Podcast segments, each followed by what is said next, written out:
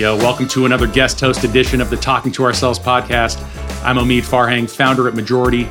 Today's guest host, the big sis I never had, Tiff Rolfe, chair and global chief creative officer at RGA. During our days together at CPB, Tiff took me under her wing. She's the best creative partner I ever had. Her work and leadership were a big reason why CPB won Agency of the Decade in 2010. Today, leading RGA, Tiff is among the most powerful women and talented humans in all of advertising. Her guest this episode is her boss, Bob Greenberg, founder and executive chairman of RGA. Bob is a legendary pioneer of our industry spanning over four decades. He never stops evolving the company, first from a world class movie title shop to a digital studio to really the gold standard of digital advertising agencies and now to a company that spans ventures, consulting, tech, design, marketing, architecture. With offices around the world, today RGA remains one of the world's most influential and award winning companies. Ad Age named it among its agencies of the decade. Adweek named it Digital Agency of the Year five times in 10 years. There's almost no award or recognition the company hasn't received by now, and Bob, still to this day, has a front row seat to it all. This is the greats, Tiffany Rolfe and Bob Greenberg, talking to themselves. Thanks, Omid. Hello, Bob. Hi there. Uh, most, I don't think, know that we actually do a, um, a one-on-one chat monthly. So I'm actually thinking, why why hadn't we turned that into a podcast this whole time? That's right. It's like a like an ongoing podcast. um, I I am going to go a little bit more personal, I think, than we typically do on a on a on a day to day conversation. So I I hope you're ready for that. Um, I, I also I also, while I dug in for some good juicy questions, I also um, used Chat GPT four just to see what um, questions they might serve up. So um, or it or whatever it is. So we'll talk about about that AI a little bit later. But I thought that that would be a fun thing too, just to see uh, what kind of questions might be generated for us. Um, yeah. So, but I do want to start. I actually want to start with your your analog years, um, and wanted to hear more about how how your your childhood, you know, growing up, your upbringing, your parents. How did that inspire you and your brother's creative career choice? Well, my brother and I um, shared a bedroom growing up, and that was uh, interesting he's a real character. He passed away a few years ago, but he was um, he was doing some interesting things early on with uh, what they call graphic animation. Graphic graphic animation at the time, what there wasn't a name for it, but it was really what um, Saul Bass did, as an example. Charles Eames. They both offered him jobs when he graduated from the University of Illinois and he started to do that type of work. And I was working for my uncle up in Canada, uh, running a factory, oddly enough, which became um, an important part of RGA because the methodologies for doing that uh, became similar uh, when we became manufacturers of images, as an example. And you know, as a as a start? That was great. I mean, Thank it's hard you. to it's hard to beat that one. I do I do want to ask though even more about you personally. Um, I know you had mentioned to me at one point that you um, were dyslexic, which I found really interesting, especially because I, I, I think there there's a common um, theme there. A lot uh, some creative people that I've met happen to be dyslexic, dyslexic, and I wondered how that impacted you or uh, or helped you look at things um, as a kid, and also how did that impact you as a as a as a creative and beyond growing up? Um, dyslexia is a sort of a funny rewiring of the brain that they don't know that much about, but they um, can recognize it uh, while while you're in grammar school and such back in the day, I grew up in Chicago in public schools and they didn't recognize it at all. So I didn't know anything about it. I just couldn't read very well. I, I had trouble um, speaking. Um, I uh, couldn't add. Um, you know all the important parts of of, of schooling. I was uh, always in a remedial class, and um, I really didn't know what was wrong with me. I just knew that um, I tested very poorly. And I wound up actually having the lowest SAT score in the Midwest in the United States. That's one of my great um, accomplishments. And that's because even if I got the answers right, I'd only finish half the test. So there was no way I was going to um, do do well. And so I struggled all through um, through uh, school and university as well. But um, later on, after I overcame dyslexia one way or another, uh, like many others uh, before me, it winds up being a benefit because you are able to pre visualize things. So I thought what I was pre visualizing, everybody saw, but actually they didn't. And then it worked to the advantage of myself and RGA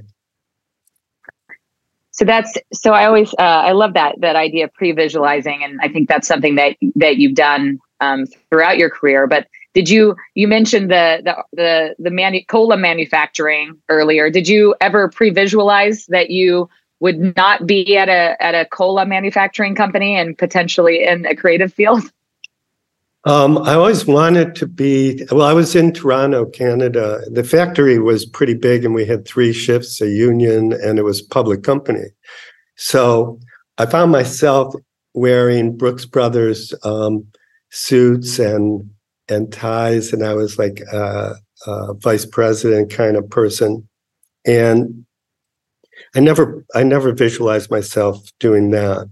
But when my brother offered me the opportunity to become a partner with him in a new creative field, which was graphic animation at the time. Um, there were two reasons why I went. One was because uh, it was creative, and two, because um, it was New York. And I always wanted to live in New York, and I never had. So, speaking of living in New York, um, and those other days. I know you and your brother actually sh- shared an apartment in Hell's Kitchen um, that you also worked out of. So you were very ahead of the curve in working from home. What were those days like in, in your apartment in New York, building this startup with your brother? Well, the apartment was so small. Um, there was a company in in uh, Holland, in Amsterdam, particularly, that made furniture for people that didn't have any space because the spaces were too, so tiny in uh, in Europe. So I slept in a box that opened up, and he slept in a bookcase that turned around and came down. And the office was only 1,200 square feet, but it was with a staircase, so it was really tiny. And we had a moviola and an animation camera and a place to do the work. But um, and eventually we had three or four people working there as well.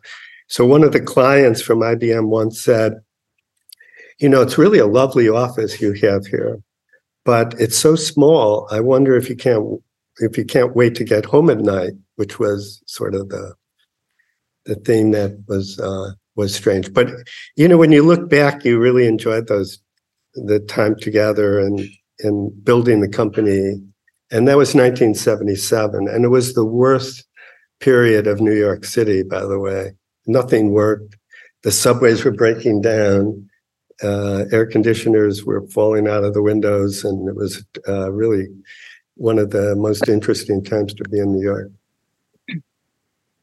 But charming in some ways, right? And, and funny, charming, you said yeah. box. I'll I'll never think of the RGA logo the same way. I'm going to always think about that red box being the size your apartment when you started. now, I'm not sure if that's where it came from, but that's how I'll think about it um, as an I'm an art school grad, um, and I I think one of the things that I was always fascinated about to hear you talk about it and and to know that it was kind of core to the center um, of RGA was the the Bauhaus roots.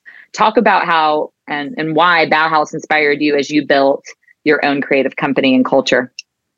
Well, growing up in Chicago was the location of the new Bauhaus. Um, Mies van der Rohe my parents lived in um, a penthouse. Not that they were wealthy, just that they they did in Anniversary uh, uh, in Lincoln Park in Chicago, and so I knew a bit about that. And then my brother moved into the 880 uh, Lakeshore Drive uh, Mies um, apartments. And I was very familiar with what he was doing because my brother was also teaching at IIT, which was the new Bauhaus, and it was being run by Mies van der Rohe. So I knew about that. And then Chicago's a very architectural city, mainly because it burnt down and they rebuilt it in a in a really interesting architectural way. And I just became interested in architecture and he became the person I was most interested in, and Corbusier.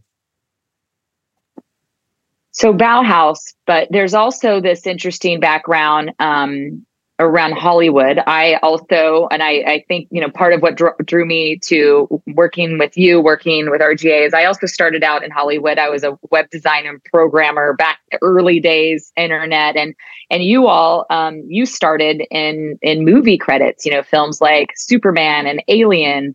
Um, how did the Hollywood working with Hollywood studios, I guess, prepare you for the business of advertising? Well, I think they're the toughest. Uh companies to work for. They used to all be located in New York back in the day. Warner Brothers, Paramount, um, they all were in New York, and then they moved to the West Coast. Um, we um, started by doing titles, but then um, I became interested in computers, and I had attached computers to manufacturing in Canada ahead of probably a lot of people. Uh, in 1977, there were um, mostly what they called DEC 11 uh, 750 uh, VAXs eventually, but before that, they had things called PDP-8s that were, you know, had the memory of a flea, and but they still were computers. And I was computerizing some of the manufacturing, and I brought it to the the um, the field of um, computer assisted uh, filmmaking and everybody fought it and then they eventually saw the value of it because not only could you pre-visualize things uh, because it, it, was much faster but you could also uh, test new things that you would never be able to do otherwise. So we it gave us a real uh, point of differentiation.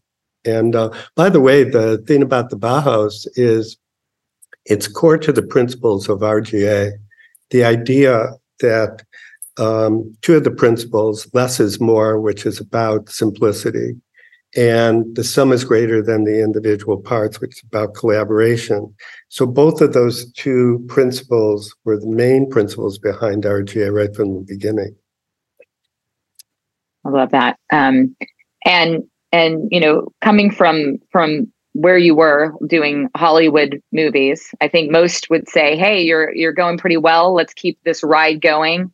we're we're changing the the industry, the Hollywood industry, but instead you you made a really big pivot. Um, and and I think change is this reoccurring theme. I think for maybe you, something I was drawn to, something that you know we we do we think about at RGA a lot. Eighty percent finished is a mantra that I I've always loved. That it has been part of um, a philosophy that you know you you help create this idea, I guess, of like always tinkering, pushing forward, but change is also really hard and like how how in that moment um you know shifting from from what you were doing with technology and you know entertainment in hollywood shifting to something totally different you know how did that uh, how how how do you think that way in terms of being able to just kind of quickly change and adapt which i think is hard for a lot of people well you can see what's going to happen and then you can adapt early um, and I knew when we were doing the right thing was when our own employees were protesting.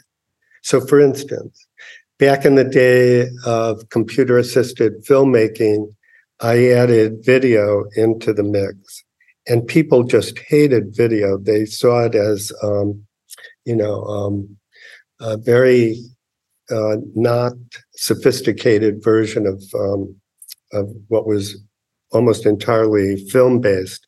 And we used it again for pre visualization. And they eventually saw how important that was. And we incorporated video into everything we were doing. That's very common now, of course. And then computer graphics, the same thing. Um, I had invested um, uh, well, hundreds of thousands back then was a lot of money. And I invested in VMS Fortran, which is a software. And um, the, the, the employees, some of them that were very into software, wanted us to switch to Unix, which of course made a lot of sense. It's a really powerful change in software.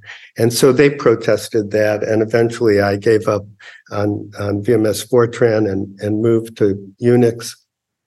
And everything was like that. When we brought in um, new, new ideas, they would fight it, but nothing was as big as moving toward uh, the internet because we were working with, at that time, doing special effects, which we did on about 400 movies. And um, we were working in VistaVision, which is a large format, and 65 millimeter, even in IMAX. And we were doing the most incredible things. And we were we were up against uh, ILM, which was George Lucas, and up against Digital Domain, which was James Cameron. And we were in the midst of doing the biggest uh, movies when I switched us over to the internet, where you couldn't even move a photograph. It was like the slowest modem based uh, thing that you could ever imagine. But uh, it eventually became a huge change that was recognized um, by the industry and we built up clients and a business around that. It was our entry point into becoming an agency. Otherwise, um, it was very hard to do back then because we were a, uh, a feature promotion and special effects company trying to become an agency, and that that wasn't working. But the interactive entry was what helped us. How do you, though, personally, you know, as as employees and maybe even people out in the world look at you and say, "What are you doing? That's you know." where are you going that's that's that's not where things are going or question that that rate of change like how do you stay how do you stay con- with your conviction in that and what would you say the qualities people need to have to i think stay on board with with such change. What i see today is um, i don't know exactly why. I see people who are not um, as interested in taking a risk. And um, that's what you really have to do. When we made our big changes, it was like um, talking to um, our folks about it first and then, you know, pulling the plug and actually doing it. Um, uh, when we moved from being a film based special effects company um, and also doing commercials and other things, into the um, internet, mobile, and social media, only um, 30 people came with me. So it was like that Jerry Maguire moment. You're like, who's with me? yeah.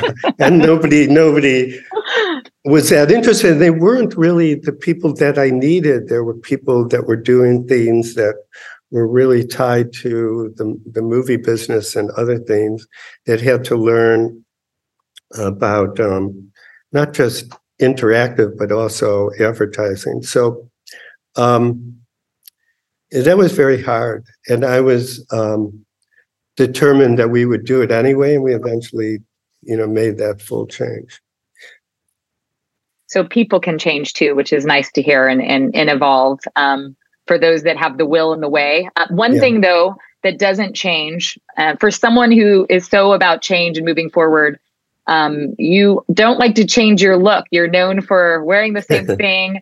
The I always say when I joined RGA, I had a big beret to fill. Um, you know, known for the beret, which I see. I, I, see your full head today. You don't. You're not wearing it at the moment. But um, talk a little bit about you know why why and you started wearing a beret and what, what that means. Um, well, first of all, I started um, wearing a uniform. The first one was based on Woody Allen, who did that uh, with Brooks Brothers clothes, and then I did it with Agnes B, and then I would, did it with Comme des Garçons and Yohji Yamamoto. The Yohji Yamamoto, and then I, I switched to um, wearing all black in 1984. So it was well ahead of when it became a thing at RGA, let alone New York and all that. Um, I stopped wearing a tie in 84 as well. And I stopped wearing collars in 84. So I, I got this uniform and wearing the uniform. And now I have the most sophisticated version of it where it's all black and it's in my closet, which happens to be in our bedroom with my wife. And I can put on my outfit in pitch black. I know where everything is, and I just. And so that became a thing. You know, eventually uh, Steve Jobs um, did that um, uh, as well with Issey Miyake and uh, others, uh, Levi's that he wore, and his um, his shoes that Nike could never get him to change to Nike, but um, uh, and he did that, and then I heard President Obama even does that. So it saves a lot of time, and it's it's it's um, it's one of the things that uh, probably I, I was part of the pioneering of. I think a lot of people are doing that now. And I, I do believe I would say like if you become if you can be a Halloween costume, you know you've made it. So I think yeah. it's a sign of success. well, the the beret also, um, I think I had mentioned to you. A lot of people don't know. Um, they put my beret into the uh, or one of them. I have many of them uh, into the Smithsonian. So the first thing is I've never been hmm. there to look at it. The second thing is I heard it's close to David Ogilvy's pipe, which is interesting. And um, they did an oral history that's connected to it. So I have something in the Smithsonian, which is sort of interesting. I you told me that I had never heard that before. It's it's it's amazing. um, so I wanted to talk a little bit about some of the themes you've already brought up. You know, this idea of um, collaboration being at the center, bringing lots of different, I think, types of thinkers, skill sets together, which is that Bauhaus technology, which is part of that, but also being center um, and and people. You know, the right the right mindset, um, humanity, if you will. What what do you think the role of humanity is when it comes to to using technology? And I think that there's a tension around that that you've always navigated, and I but I think is, is still there, especially with with new technologies today. Well, I think um, it's not often said, but um, the the real change that's happened in our lifetimes, and I'm I, I just turned seventy five.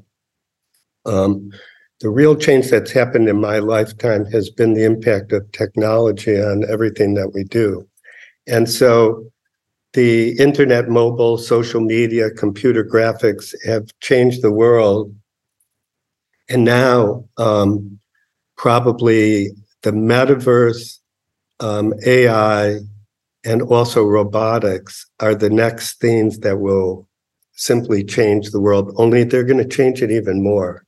And it's always the, the best version of what reminds me of the past in terms of change in humanity and just people in general, things that affect them the most um, would be, say, the metaverse, because the metaverse is running along the same lines as mobility did back in the day, where people just didn't think it was going to be important. And they've already discounted it. They said it was, uh, you know, not not uh, very interesting, uh, but they're wrong about that. And so uh, I hope that we continue to develop capabilities in the metaverse since Gen Z and younger are spending half their time there anyway.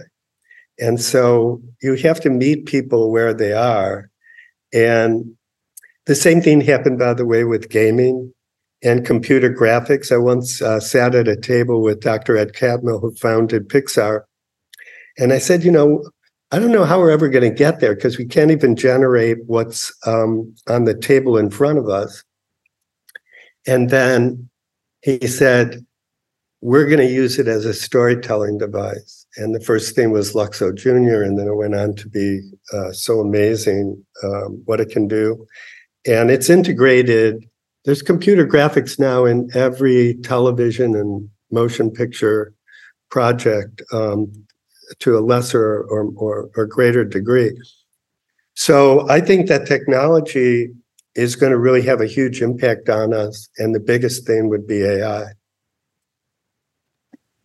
I want to talk about that, but I want to I want to talk first about um, about something else. And and interesting, just as a side note, first website ever designed was a Pixar Pixar website. You brought up Pixar, and uh, it's so funny. I always find interesting parallels to to your journey, our journey, and, and mine, which is it's always really awesome to hear. Um, the role of uh, humanity and technology.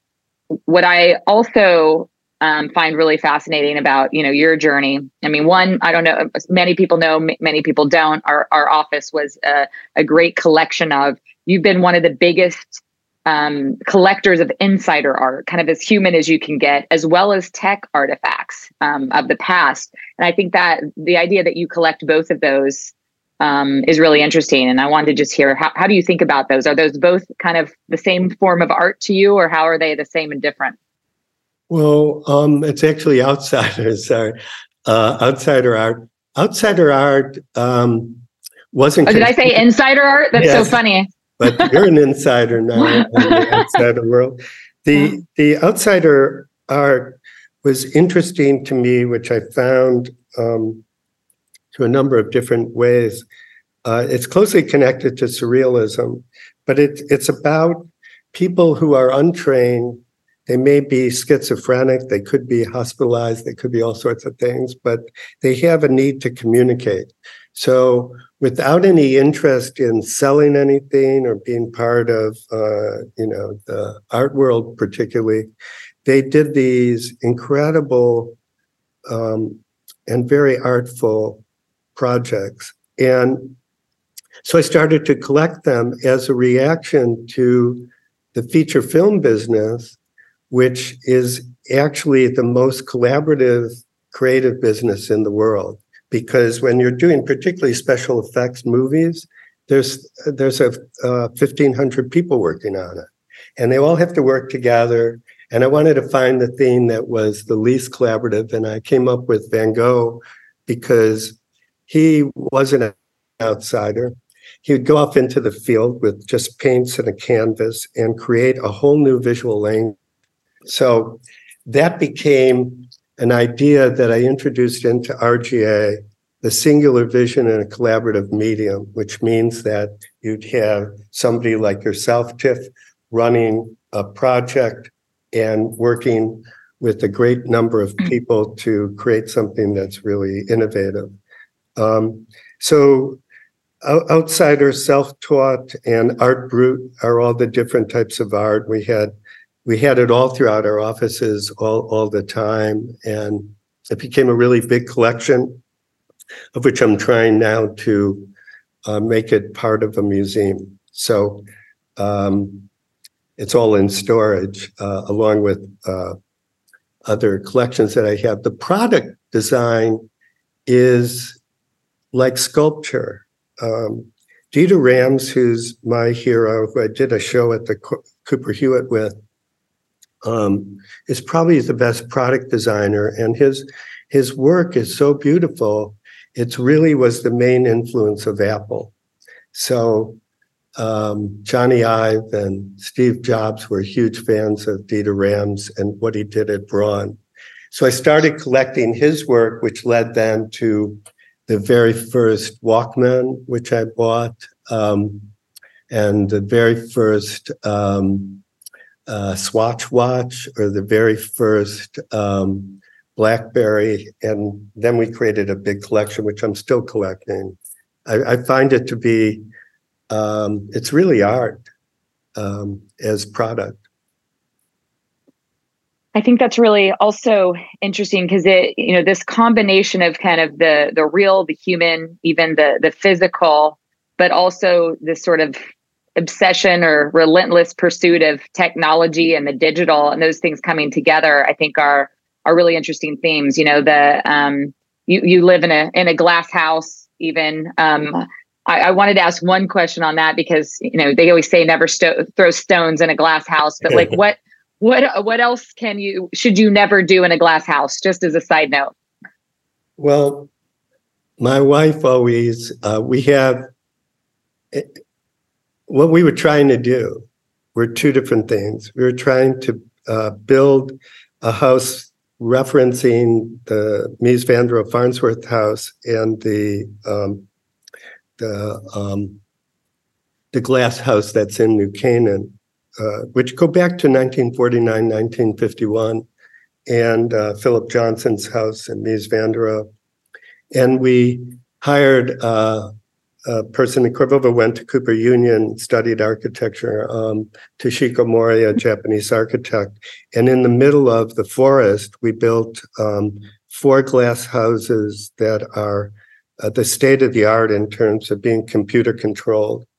And um, they have maybe maybe have a hundred shades, uh, both the sheer and the blackout, because it's really hard to live in a glass house. So anyway, Korvova, my wife, puts the shades down uh, when she's taking a shower, and we're we're um, almost a mile from the road.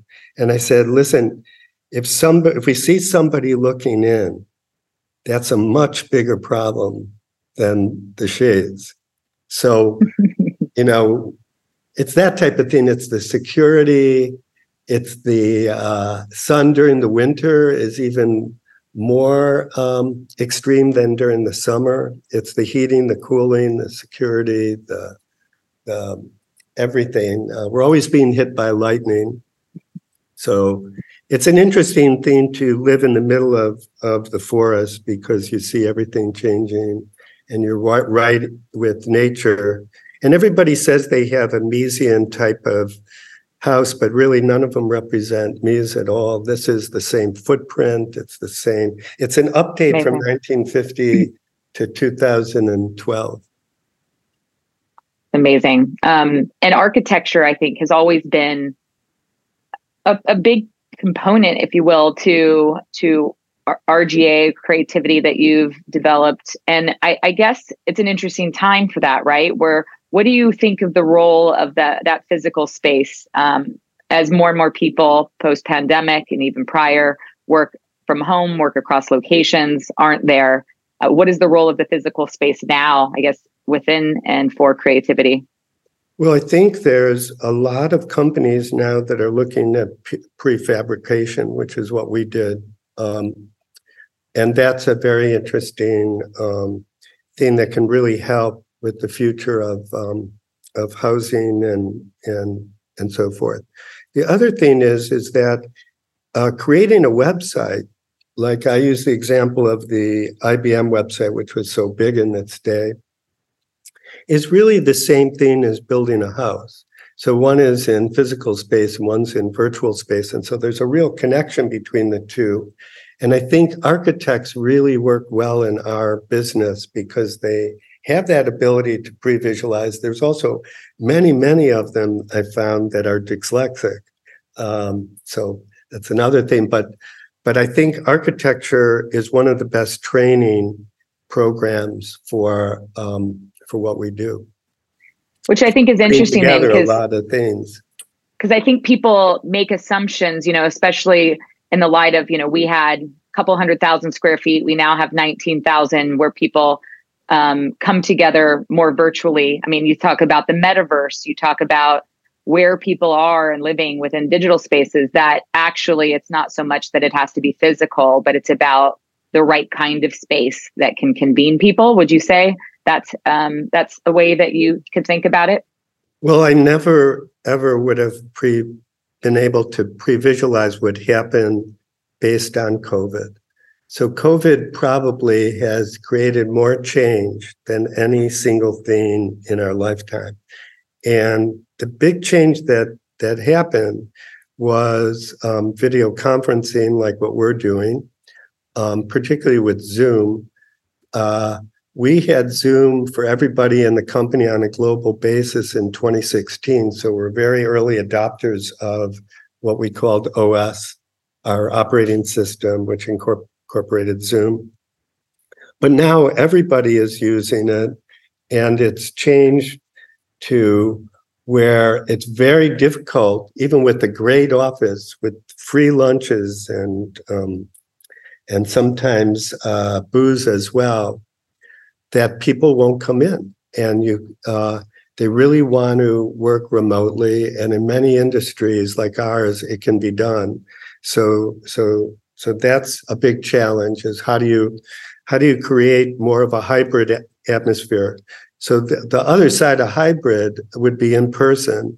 And i think the most important thing for us and the biggest challenge is how do we get more in-person meetings? Because the key to um, the Bauhaus and the key to um, the uh, problems that we're having now with remote workers is um, they they don't have some people that we have we've hired two years ago and they've never met anybody.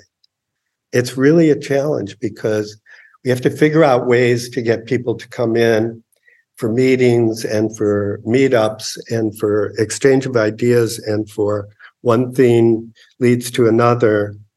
And that's the key to really successful collaboration. So we're working on that with our space to try to figure out things to do. As an example, um, people um, they um, if if you if you do a lot, which we are, we increased our travel budget quite a lot.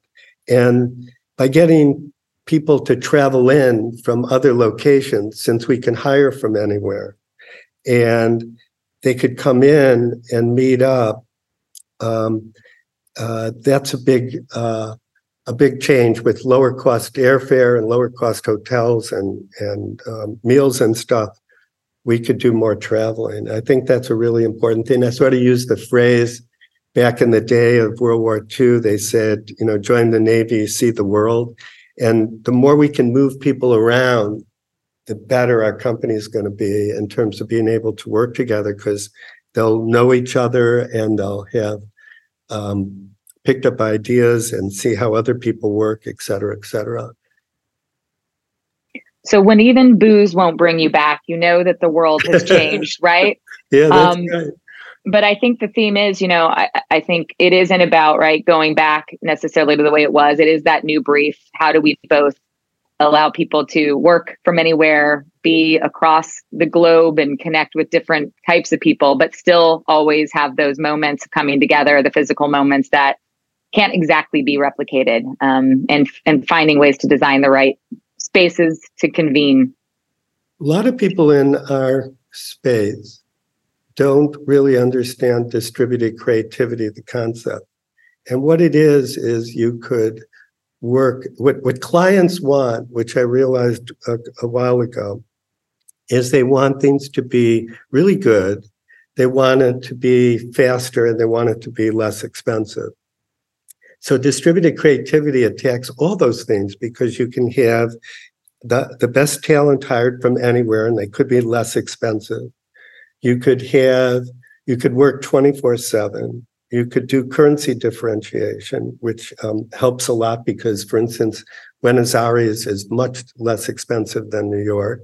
And then you can hire from anywhere. And what you, it's, it's one of the advantages of being part of a big global holding company because you need to have uh, payroll being done in a location in order to hire somebody to work, um, you know, in um, Algeria or something. So the the type of kind of things that we do used to be only in the big cities and it wasn't distributed, but now it is. Eh, there are so many people that are great at user experience all around the world that we can hire. And if we use a limited set of tools, so everybody's using the same tools and everybody's talking the same language and everybody understands how we work globally, we can really um, make a difference in our new model. I found, um, you know, just as an anecdote during the pandemic, um, because, you know, part of this too is like connecting with people. We know how important people are as part of our business. That in some ways, you know, I got closer to the people that were further away and further away from the people that were closest. Right. And there and and so there were new, there were connections still being made, but they're made in different ways. The the global team became more connected because we were all sort of in the same virtual place, but the the depth of the connections that you might have that are based on where you are um, we're more distant and finding i think the right balance of those things because those are those are great perks for everybody to be connected more to different people across the globe learn different perspectives uh, bring in different talent but ensure that there there are still those moments of the the close connections of those around you. And and, and i think all anyone in the industry this isn't just us i would say the things that you're talking about are are things that it is the new brief for the industry. It's the new brief for creativity i mean and i wanted to bring up it isn't also just about um, physical space but also technology you know? Um, ai keeps to, to is, is a is a consistent theme. And i guess the role of of ai within human connection creation collaboration um, the role it plays you know how, how do you see it changing people and people's creativity? I started, I, I, I always use the word prompt because I think that's the key to AI. But first of all, before I go into that briefly, um, distributed creativity is also the answer to diversification. And if you have the world and you're able to hire all different types of people with different experiences, the work has to get better. And we were people, we were always trying to do better with diversification, but there really weren't that many people available if you're trying to hire for just the New York office uh, at a senior level, let's say. It's a very limited group of experienced people.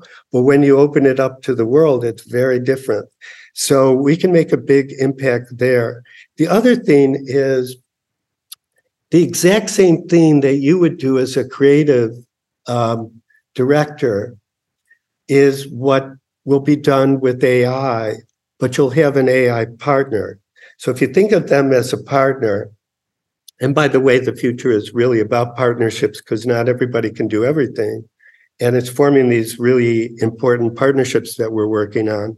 But, um, and some of them may be in AI, but um, if you are good at as a creative director, you say something to your team, and that's the prompt, and they go out and come back with something. It's exactly the same in AI.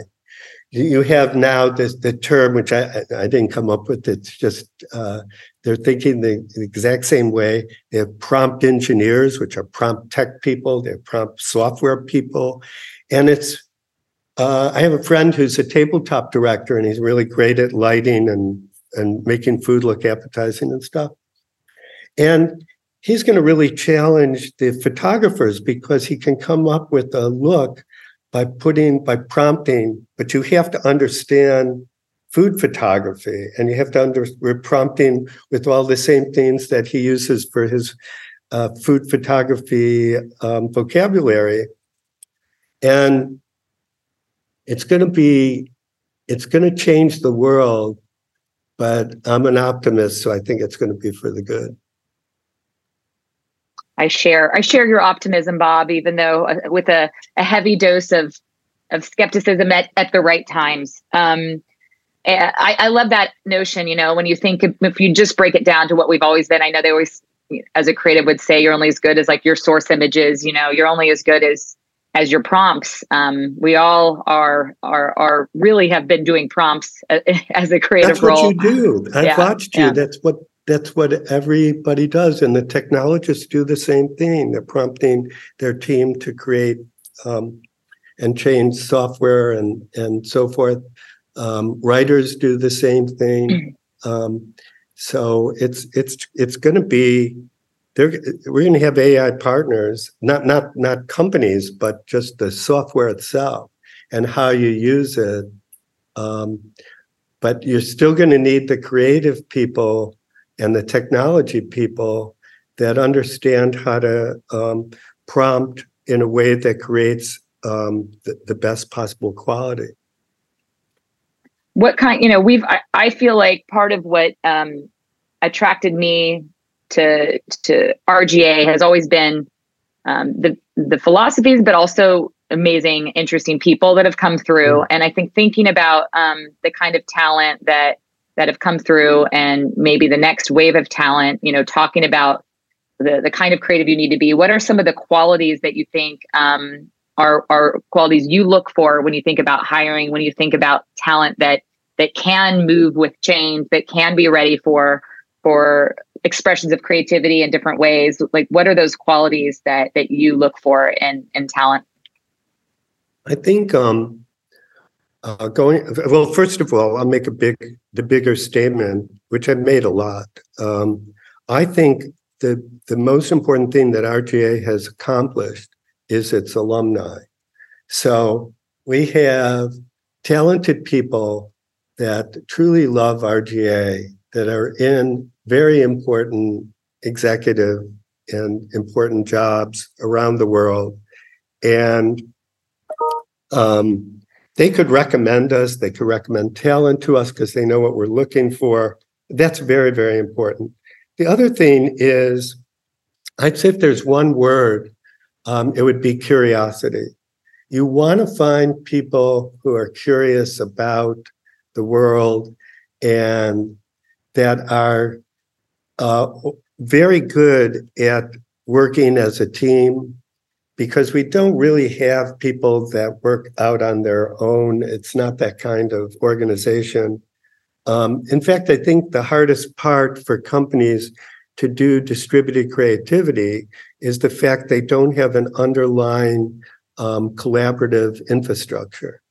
So we've always had that. So when we add software to that and we add new tools and we add um, new offices and new locations and different people and more diversity and everything, you can, with the right people, you can really do great work and you can come up with, they, they, they also need to be, um, another word that would come into play would be um, conceptual.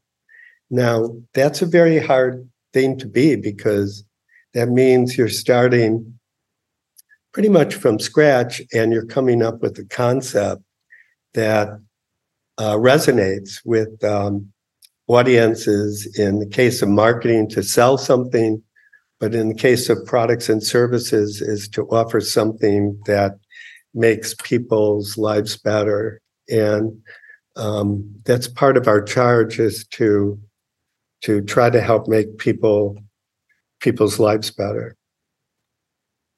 I, love that. It's um, such great thinking around you know the people and what, what's needed. And I, I also think um, another word that pops into my head when i think about um, the work over the years that you've been a part of and even some of the people um, design also being a really big word. Um, and design can you know can be in some cases people think ex- executional it's strategic it is conceptual. Um, it relates to the your affinity for art and you know where you started what what does that word mean to you? And and where do you think the role of design is going? I brought i think i'm glad you brought that up. I think it means everything. Um, i think that um, design um, is a way in which you can take very complicated things which is what the world's about these today and make them understandable. And it ties into the bauhausian concept of um, simplicity. Um, right now, um, I'm talking to uh, up, upstate where I live. They're building a new uh, Shaker Museum, and um, the design of the the things that they made. When you look at it, it's all about um, uh, fun- being functional and simple and um, uh, useful and I, I, think a lot about that, and and design um, is the uh, is the key to to to our business. Really, it's a design of how we work. It's designers that do the most interesting visual visual work. Um, it's um, it's it's critical. So I have a question. What advice might you have for a newly appointed chair of RGA? I'm asking for a friend. well, congratulations on being appointed the chair. You're very well deserved. And um, You know what I what I think there's a real lack of and a real need for in companies today is uh, leadership. So um, I think through the years that I was um, CEO, I I didn't realize um, early on that I was leading. I I just would gather people together, we'd have conversations, and I'd make a decision. And it's really important that you have somebody in that role. So I think you're in that role now, and you can make a huge difference. And it's really kudos to you that you did it as a woman, which is still crazy that that that there aren't that many um, chair positions for women in in uh, agencies these days. But I think you can make a really big difference, and you have all the skills and the and the right um, understanding of how to motivate people, and that's the key. Is um, the company needs leadership right now, and you're the leader. Well, um, I didn't expect all that, Bob. So I, I appreciate that. it's really nice you to say. And you know, obviously, um, passionate about you know everything that you've built and done all these years and want to help it push into that next wave that next uh, cycle that we know you've always been a part of pushing for and I, I you know i wanted to end with a couple of questions um, you know you, you mentioned you you just turned 75 um, rga has been around for for 46 years i'm 46 years um, incidentally and um, and as someone you also recently beat cancer, um, but you still stay relevant uh, and keep pushing. You know, motivated. What advice would you give to that next generation, the ones that are going to come into a, a very different world, as you said, AI changing everything? Is there some some words of wisdom you could leave for people? Well, there was one other word that you brought up that could have been included with the idea of somebody being conceptual or um, uh, collaborative, and that's that they be passionate. So we want to find those people. Um, I think that um, if everybody could get the same benefit of having cancer without having cancer, that would be a great thing because I was used to, you know, operating in a certain way. And I wasn't empathetic enough about people that have um, severe illness. But one day you're a CEO, and the next day you're a cancer patient. And so for about a year, with you know, um, uh, all the things that they put you through in cancer treatment, um, you're it's a leveling experience and it's a uh, kind and compassionate experience that um, has done more to change me as a human being than anything else I would have done in the past. I'm glad I survived it. Um, a lot of people helped, particularly my wife, uh, Korvova, and um, people at the company and so forth. But I think I think that gives you a new outlook. Um, the other thing about being 75 is um, I don't think you should think about stopping. For instance, after I survived cancer, I went right back on my motorcycle. So I, I knew I didn't have the balance nor the strength, but it's like what they say when you fall off a horse. Uh, you, the important thing is to get back on. So I got back on, and I have two motorcycles now, and I zoom around. I know I could get hurt and all that stuff, but um, it's more important the uh, challenge of overcoming stuff. So that's that's another thing, and then it's um, it's finding new things to get interested in um, that uh, keep you uh, younger, and so um, I, I, have a lot of interest. I think with people who who start to reach retirement age, their biggest problem is they they never developed enough interest. So And not to mention, it's very, very important to plan for retirement just financially. So that's one thing. And then interest is an even more important thing. And, and you could um, continue on in an important way, I think. I think it goes back to the theme you said you looked for in other people, which is that curiosity, which yeah. I think you had in yourself. Um, just really interesting themes through all of this. I think of the the d- disruption around technology, but I also think disruption around humanity. You know, the idea of the pandemic being the thing that you didn't pre-visualize what cancer can do, and how you know really thinking about how those things come together is really how to think about how we move forward. Um, I wanted to to leave it with maybe one opportunity for you to have to put an idea out there that maybe others could could make and carry on? Was there one idea that never got made that you still daydream about? This is the brief to everyone.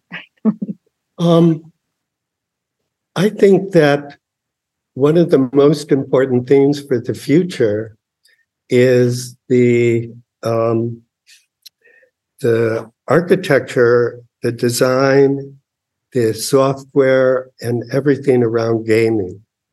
And I'm not a gamer, but I wish that we had put a bigger emphasis into the gaming um, design and technology because I do believe it's the key to the future and um, as a user experience. And it's certainly completely critical to um, the metaverse as an example. So I wish we would have done more with that. I wish we would have done more with data as well because I think that's also key. And um, I think um, I think that um, we're well set up with the changes that we've made structurally to be significant in the future as one of the companies that's innovating. I think that's all, that's the most important thing to me. And we're we're doing a book on RGA that covers the whole period and, and the period going forward. So that's exciting. So history is important and the future. And you know what? Like some of those things maybe haven't been done, but they can still be done. Um, thank you, Bob. It's so awesome always to um, connect with you and talk with you and, and hear and, and be inspired. Thank you. You're inspiring too, and thank you very much. Thanks, Bob. Okay. Thank you to my dear friend Tiff Rolfe. Thank you to the legend Bob Greenberg. And as always, thank you to the executive producer of this podcast, Andrew Feltenstein, and the fine people at Beacon Street Music. Guys, if you're enjoying the podcast, please subscribe, rate, review, share it with a friend or colleague, send it in an all agency email. And until we talk again, peace.